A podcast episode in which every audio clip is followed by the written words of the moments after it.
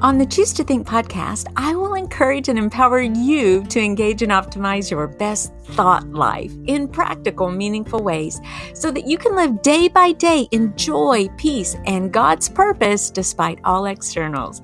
This is Victoria, and welcome back to the Choose to Think podcast. I'm so glad you're here.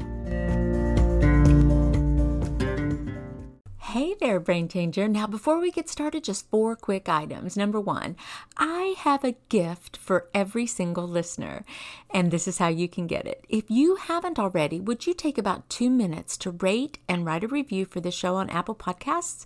This would really help us to get the word out about the show so that more folks can find us. If you don't use Apple Podcasts, please simply make a favorite or follow wherever you listen, and then share your favorite episode link on social media, tagging me when you do. And if you do either of these tasks, I want to know. Please DM me on Facebook or send me an email to choose to think at gmail.com with your U.S. mailing address, and I will send you a small token of my appreciation. It's two custom designed premium stickers from Chris Beth's World to remind you to keep living your best thought life.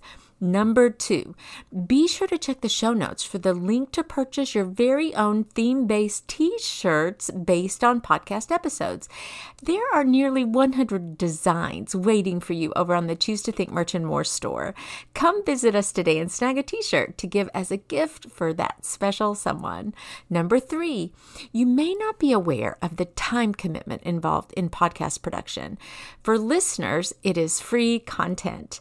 Each week, I invest about 10 hours on the show doing my very best to put out quality work and to provide value, inspiration, and a whole lot of practical tips and tricks to encourage you in your Christian journey. Now, I'm on the lookout for small businesses or corporate sponsors for this show. If you own a small business or if you know of a local company who would be willing to sponsor an episode or two, would you please contact me directly? I have a special media kit that I would like to send that particular business or corporation. And I would really appreciate your support. And number four, finally, I also create for you special cheat sheets, worksheets, and downloadables available on my website, and they're all free. Head on over to victoriadwalker.com to opt in. Okay, and now on with the show. Thank you for being here.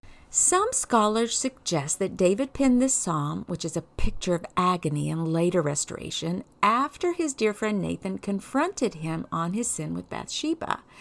It is one of the Old Testament passages deemed prophetic because it foreshadows Jesus' cruel death on the cross.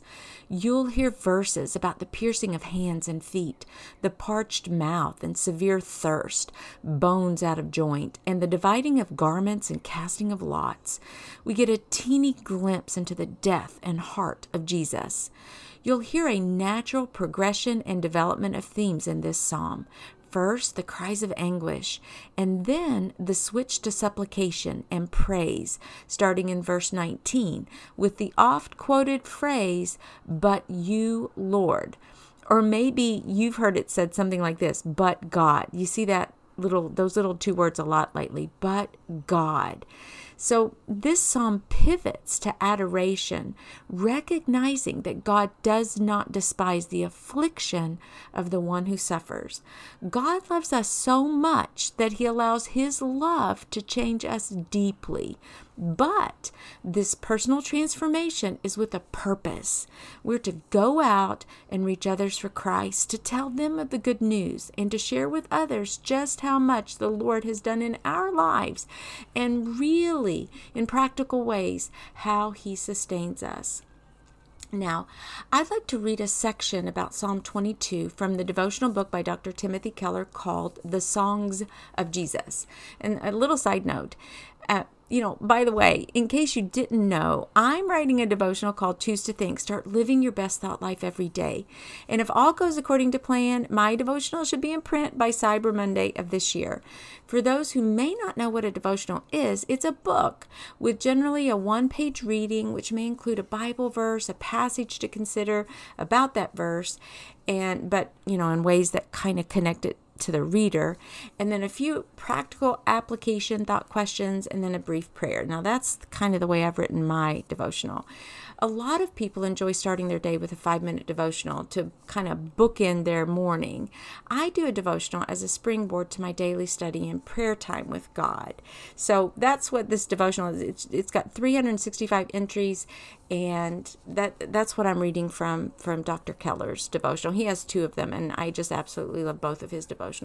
Okay, so back to the psalm. Now, this is what Keller writes. Jesus answered every one of Satan's assaults with passages from Deuteronomy. As he was carrying the cross, he cited the prophet Hosea, and as he was dying in agony, he quoted both Psalm 22:1 and Psalm 31:5. Jesus was so saturated in the Word of God that it spontaneously came to his mind, enabling him to interpret and face every challenge. There are modern imitations of what Jesus had relaxation techniques, stress management, positive thinking, mystical forms of contemplation, but nothing can duplicate it. God's Word was what sustained God's incarnate Word, that is Jesus, when he lived and when he died. Accept no substitutes. Let's listen now to this psalm.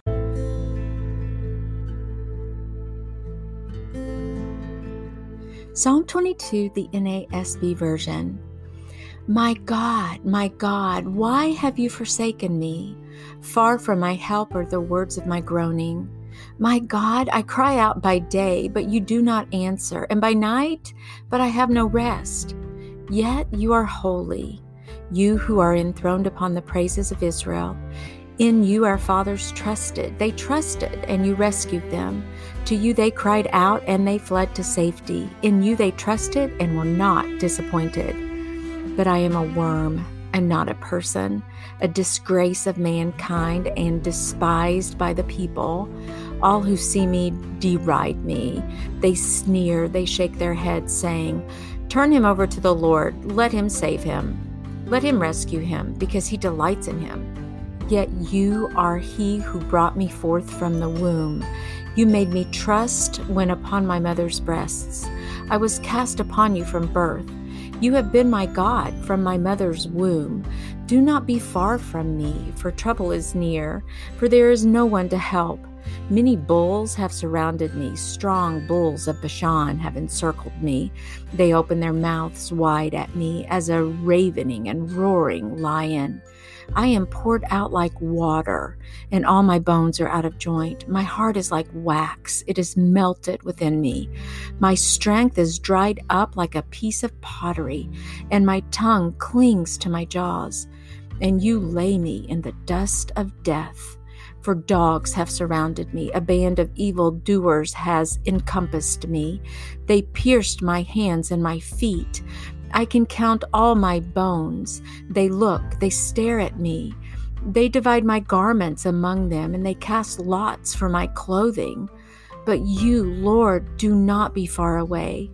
You who are my help, hurry to my assistance. Save my soul from the sword, my only life from the power of the dog.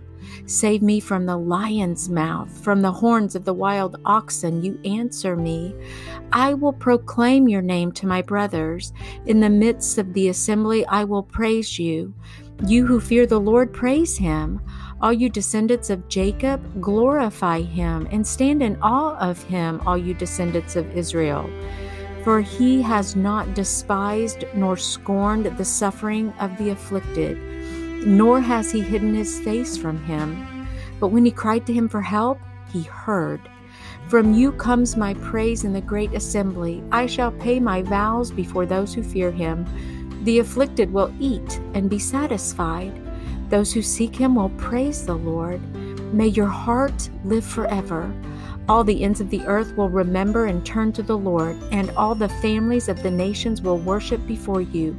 For the kingdom is the Lord's, and he rules over the nations. All the prosperous of the earth will eat and worship. All those who go down to the dust will kneel before him, even he who cannot keep his soul alive. A posterity will serve him. It will be told of the Lord to the coming generation. They will come and will declare his righteousness to a people who will be born, that he has performed it. And this is the word of the Lord.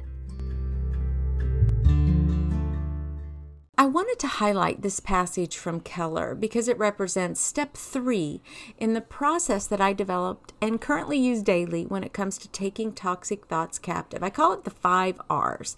Step one is to recognize what you're thinking about. Too often, our thoughts really do get the best of us. Remember, external events shape our thoughts, causing us to respond or react to a gazillion different scenarios and situations. Our thoughts or our mind produces emotions and feelings, which in turn cause us to behave in a certain way. Okay, here's an example. Have you ever found yourself a bit crabby, kind of out of the blue, and maybe someone even notices that you have a frown on your face? Well, I bet my bet my bottom dollar that if you trace your frown and your crabby feelings all the way back, you're going to find a few thoughts that started the whole thing. The point is, what you're thinking about influences your brain literally, and often we ruminate over the same thoughts, the same memories, over and over and over again. We keep replaying the same stuff. The problem is, if our thoughts are not true, or if they're based on speculations, then we run the risk of believing lies. And then our brains will be on the lookout to actually support those lies. Think about that. For example, let's say it's our anniversary, and our husband seems to have forgotten. He walks out the door without saying a word about this special day. And all day long, we keep thinking about his supposed oversight. We keep saying to ourselves about our spouse and engaging and energizing this thought he doesn't care about me or love me anymore. Okay? Now, when we say that enough, our brains are literally impacted. In essence, our brains want to prove it. Our brains want to prove what we think. So we fixate on ways that our spouse may not love us. And we're constantly looking for, quote, proof. An external event happens. We process the event with our thoughts, which cause perhaps faulty conclusions that influences our mood and lastly, our behavior. We walk around grumpy and sad all day long because we think our husband doesn't love us because he forgot to say happy anniversary. We may even call a friend to vent about to vent about his oversight all of which only reiterates and solidifies these thoughts in our brains. Do you see do you see the impact of our thoughts? Do you see what's really happening here? Don't be duped into thinking that it's just a thought, it's some little thing floating around in the air. It's not. Your thoughts take up mental real estate. That's Caroline Leaf quote. Your your thoughts are made of chemicals and proteins in your brain, taking up space. And the beauty of this whole thing is that you can take those thoughts captive that are toxic and not true. You can de energize and disintegrate them literally in your brain. Okay, so that's a part of this process. I get so excited about it when I talk about it. So, taking the initial thought captive, my husband doesn't love me, could have saved me a lot of time and energy that day. After we recognize what we're thinking, we move to the second R reject. We've got to train our brains to reject any possible lies or speculations we may be believing. Our thoughts are powerful. This second step may also include the R of resisting the enemy of our soul. Remember, he is the great deceiver or masterful masterful liar who would be thrilled for you to believe your husband doesn't love you. Better yet, he would love you to go a bit further with that thought to conclude that he doesn't love love you because you're unlovable. Think about that. Trust me, he'll send lots of fiery darts your way to accuse you and berate you. This step two of resisting and rejecting includes a high level of self awareness in the thinking department. About our inner dialogue, we learn to ask ourselves to help us resist and reject who is saying this to me? Is this what God would say about me, about Himself, about my situation? Okay, so this leads us to step three. After we recognize what we're thinking about and we reject any untruths, we must replace the toxic thoughts with truth filled ones. And about my example, let me say that if you're finding yourself severely bent out of shape because your husband neglected to say happy anniversary or bring you roses, well, there may be more going on in your mind than you know. You could be contending with a bitter root of rejection, self pity, and self focus. Sorry, I know that may sound harsh because, yeah, we all like someone to say happy birthday or happy anniversary, but we might want to keep that in line. We can't let that get out of out of proportion here because we all wish want to be wished happy anniversary or happy birthday. But these desires for others to love us and even demonstrate their love for us can be a slippery slope when we really put a lot of emphasis on them. We may have a few heart wounds to contend with. We may even have misplaced love in our hearts. So the question then becomes is jesus really number one in your heart? If so, didn't he already prove to you his great love for you? So, what more could you want in life? I know that's a tough question, isn't it? Well, possible replacement thoughts might go something like this. As we kind of, you know, we want to replace them. We want to, as we're resisting and we're rejecting and we're, we're replacing, we might say to the Lord, Father, your word says that you love me so much. You died for me, though I was lost and filled with sin. Help me not to focus on being loved by my husband, but instead on loving him unconditionally and in the best way, ways that I can. Help me to keep my eyes on you, not on myself. Fill me so much, so full with your love that I'm spilling over onto everyone, despite any external event that I bump up against. Okay, here's a recap. We recognize what we're thinking about. We reject any lies or speculations, resisting the enemy as needed. Then we replace the toxic thoughts with God's life giving, energizing truth, which leads us in a new direction, right? We use a truth lead to pivot and turn into a new direction. We're taking a different path, and literally, our brain is engaging a new path, a new area of our brain, new chemicals, new proteins being established. And then step four, we renew our minds. The Bible tells us to be transformed by the renewing of our minds. Essentially, the renewal process kicks into gear when we execute steps one through three. When we renew our minds and thoughts, our emotions and feelings follow suit, as well as our behavior. For example, we're no longer crabby and grumpy. Instead, we are grateful grateful that our husbands are working so hard to provide for our families, grateful that we can focus on blessing Him instead of receiving the blessing. And we take action on this, right? Our feelings and emotions follow suit, and then our actions. Maybe we prepare his special dinner that night, or we write him a note of appreciation. Wouldn't this focus on those things that are good and perfect be God's will for us? Wouldn't the Holy Spirit love it when our minds are renewed with God's word and truth? Wouldn't the Spirit bear witness and strengthen us in our desire to glorify God? Yes, He would. Can you feel the energy here? The difference between a God focused life and a self focused life? One produces life, the other, death. Okay, finally, step five is to repeat Yep. Sometimes we have to do this a gazillion times during the day. Remember, some researchers suggest that we have upwards of 70,000 thoughts in a day, and 90% of them are negative. We can change this. We can make sure that most of our thoughts are positive and reflect God's nature and His Word instead and say, if you'd like a free infographic, which is a one page PDF to stick up on your fridge to remind you of the five R's, you can find that link in the show notes. I made that for you. Now, as a side note, I've actually added two more R's to the list, so it's really seven R's. But uh, number six, then, essentially would be rely on God and number seven would be rest. In other words, we rely on God's Spirit to guide us into His truth, right? In other words, it's not just about us, us, us, and striving to take thoughts captive, but we involve God in the process. And then finally, when all the thinking's done and the dust kind of settles, we learn to rest. Some say that the mind is our battlefield, and this process of renewal can kind of wear us out.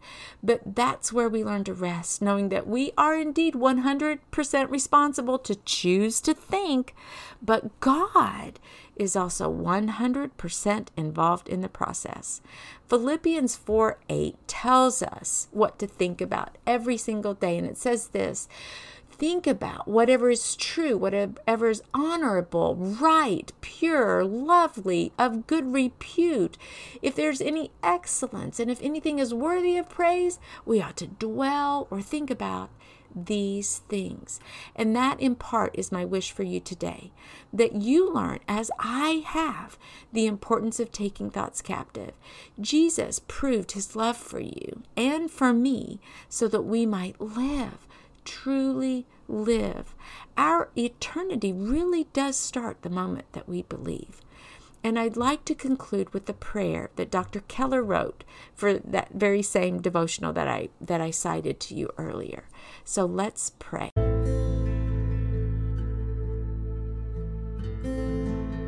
Let your word be not merely something I believe, but something that dwells richly inside me. So it reshapes all my thinking and feelings and even the very foundations of my heart. Let your promises, summonses, and declarations be my strength. Amen. Well, I hope you enjoyed this episode, Brain Changer. Take heart. You can do it. With God's help, you can scale a wall. There's nothing that's impossible when you have God at your side. So take heart. Put these seven R's, if you will, into play. Begin today. You know, I used to live an emotionally driven life and my emotions drove my actions and my behavior.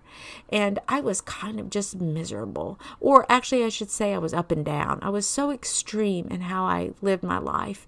And I want to feel everything. I want, I don't want any emotion and, you know, not uncovered. I don't mind feeling because I'm a I'm a sentient human being. God gave me these feelings and emotions and I want to experience life. But I don't want to be stuck in the extremity of my emotions and my feelings and my moods and that's what happened to me. And I don't know if you may be stuck there too. But if you ever want any personal coaching, I am here for you. I do one on one coaching as well as group coaching. And I would encourage you to go to victoriadwalker.com to find out more information about that. So, God bless you. And that's a wrap, Brain Changer. Thank you so much for tuning in. And say, if you like what you hear, please consider sharing this link to the show with a friend or a family member who you think might be encouraged by the inspiring and hope filled messages that I try to put out every single week. So thank you so much for your support. And until next time, Dios primero y que Dios te bendiga. Ciao.